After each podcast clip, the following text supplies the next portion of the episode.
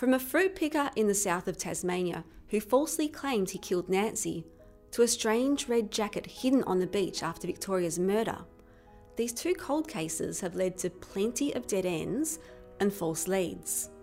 I'm Amber Wilson and this is Gone Girls, a 5-episode podcast series from the Mercury looking into the Tasmanian cold case mysteries of Victoria Cafaso and Nancy Grunwald.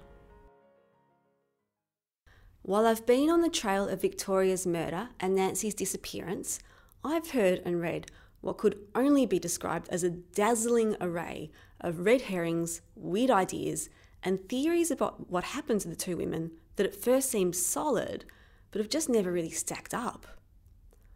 According to old media reports, even the home of Martin Bryant, the gunman who killed 35 and wounded 19 at Port Arthur in 1996, was searched after he was arrested for the massacre.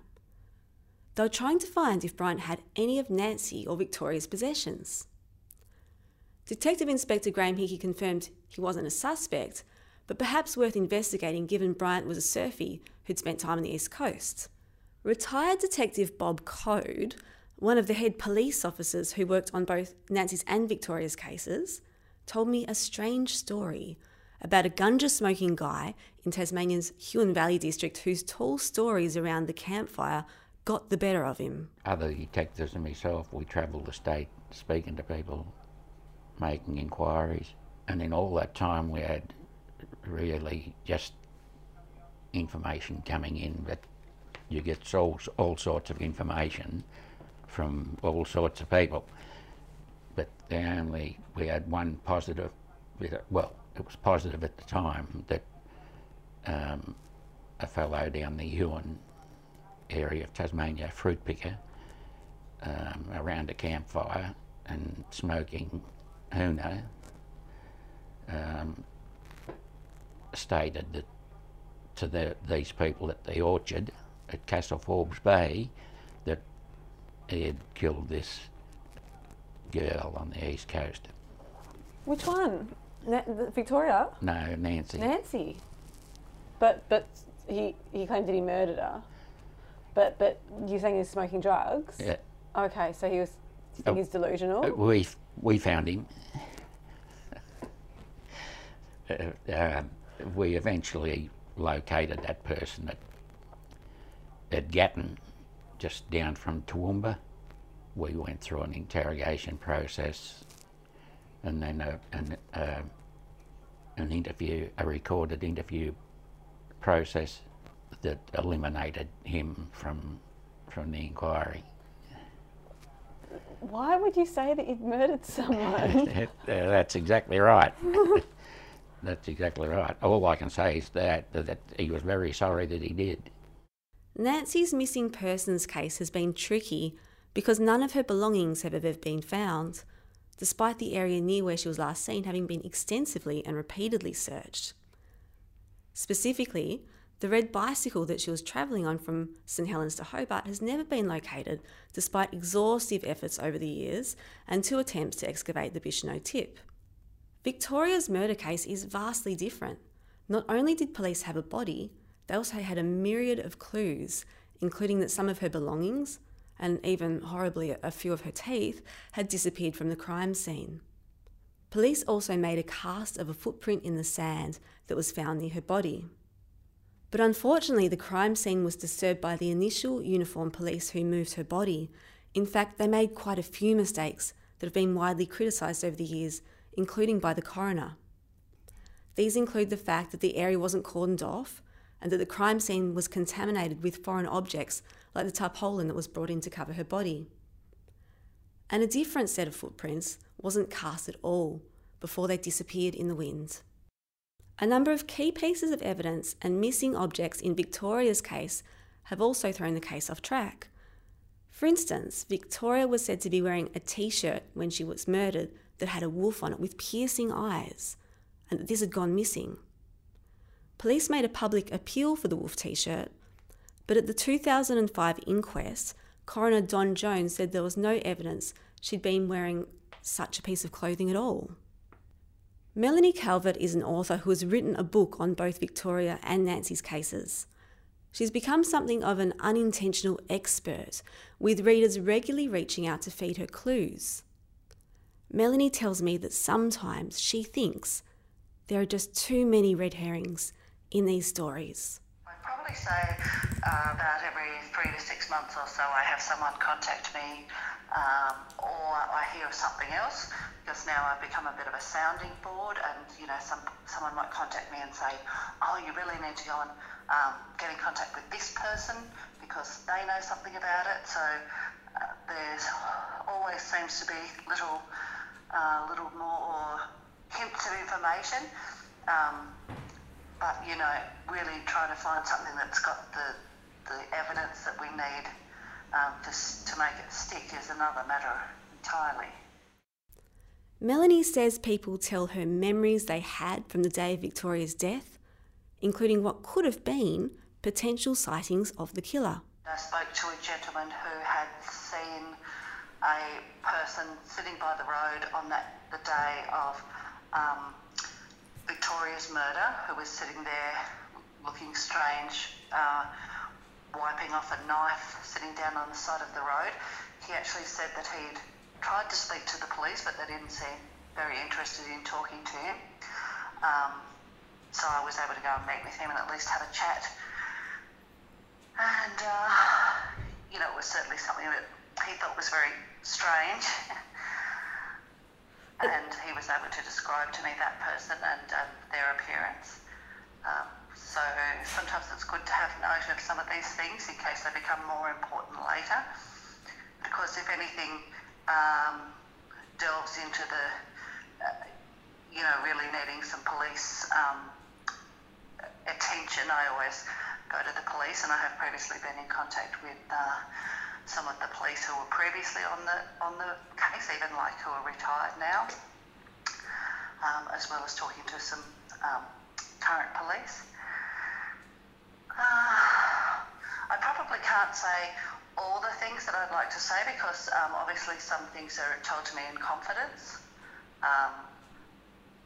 Other than, you know, I certainly do take anything to the police that needs to be taken to the police.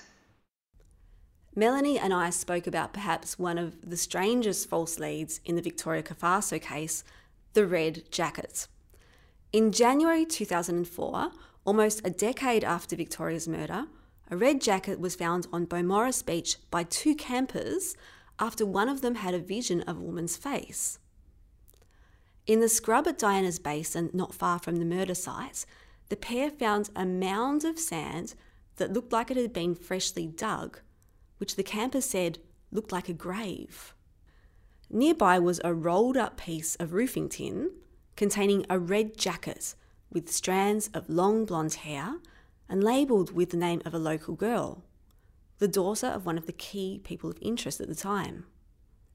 Testing found the jacket also contained traces of blood. The media interest was huge. Was this the piece of evidence that would finally track down Victoria's killer? To answer that question, simply no.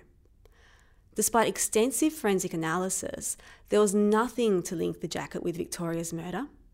There was no evidence it belonged to or had ever been worn by the girls whose name it contained. Coroner Don Jones was livid when he mentioned the planted jacket, furious that time wasters would distract investigators from their work and hoping that whoever was responsible would be charged. Something both Bob and Melanie tell me is about the amount of strange and fantastical accounts both cases have attracted over the years. Apparently people have sat on Beaumaris Beach and meditated until visions of what happened dawned upon them. Melanie is fairly continuously contacted by people who've conducted seances and claim to have information from beyond. What is it about these two cases that has attracted such a widespread, long-term, and sometimes even bizarre fascination? Melanie tells me she visited Beaumaris to find out for herself. Well, community-wise, I mean, you know, you look at the town and it's a beautiful little tidy town, it's very picturesque, the beach is beautiful, but I really did find a sort of a creepy feeling on the beach, and also at that, the nearby place, Diana's Basin, which is where those other people had found the buried jacket. I thought it was a very strange feeling there, and I really did have a sense that something had happened there.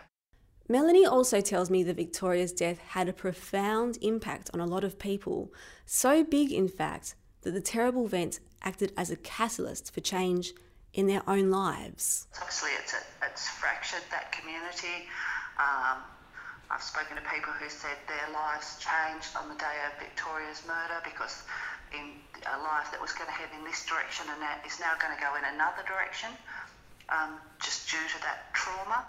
Kim Stephen, the detective inspector currently responsible for the case, also has a theory about why Nancy and Victoria's cases have led to so much fascination and so much speculation. The two incidents in particular, I think, hit at what Tasmania, we consider ourselves to be one of the safest places in the world, and I still, firmly believe that's why I live here, and that's why my family live here. But the idyllic East Coast, I think you said earlier, you've been down there the last couple of days, and it's a beautiful place, and it certainly broke the serenity of that area. For both young ladies, they've come from the other side of the world to Tasmania, for various reasons, just to have a break. So a life-changing catalyst, the shattering of a sense of safety on a beautiful and sleepy coastline, and the sense of something not being quite right.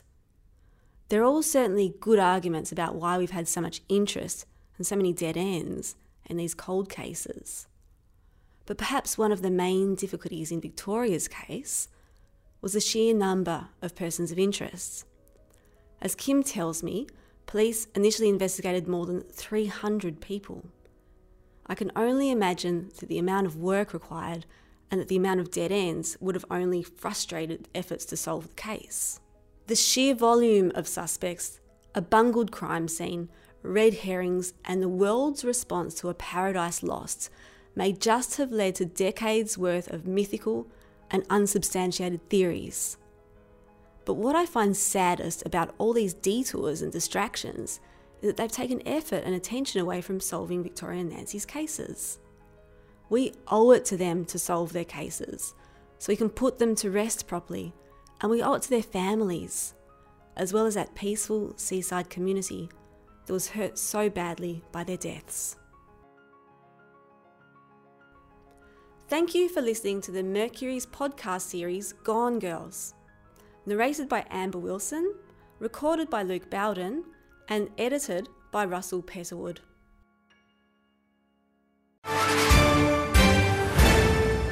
News doesn't have to be boring. The Brits have given Prince Harry a new nickname after yet another tell-all interview. Oh, God, is it the Ginger Whinger?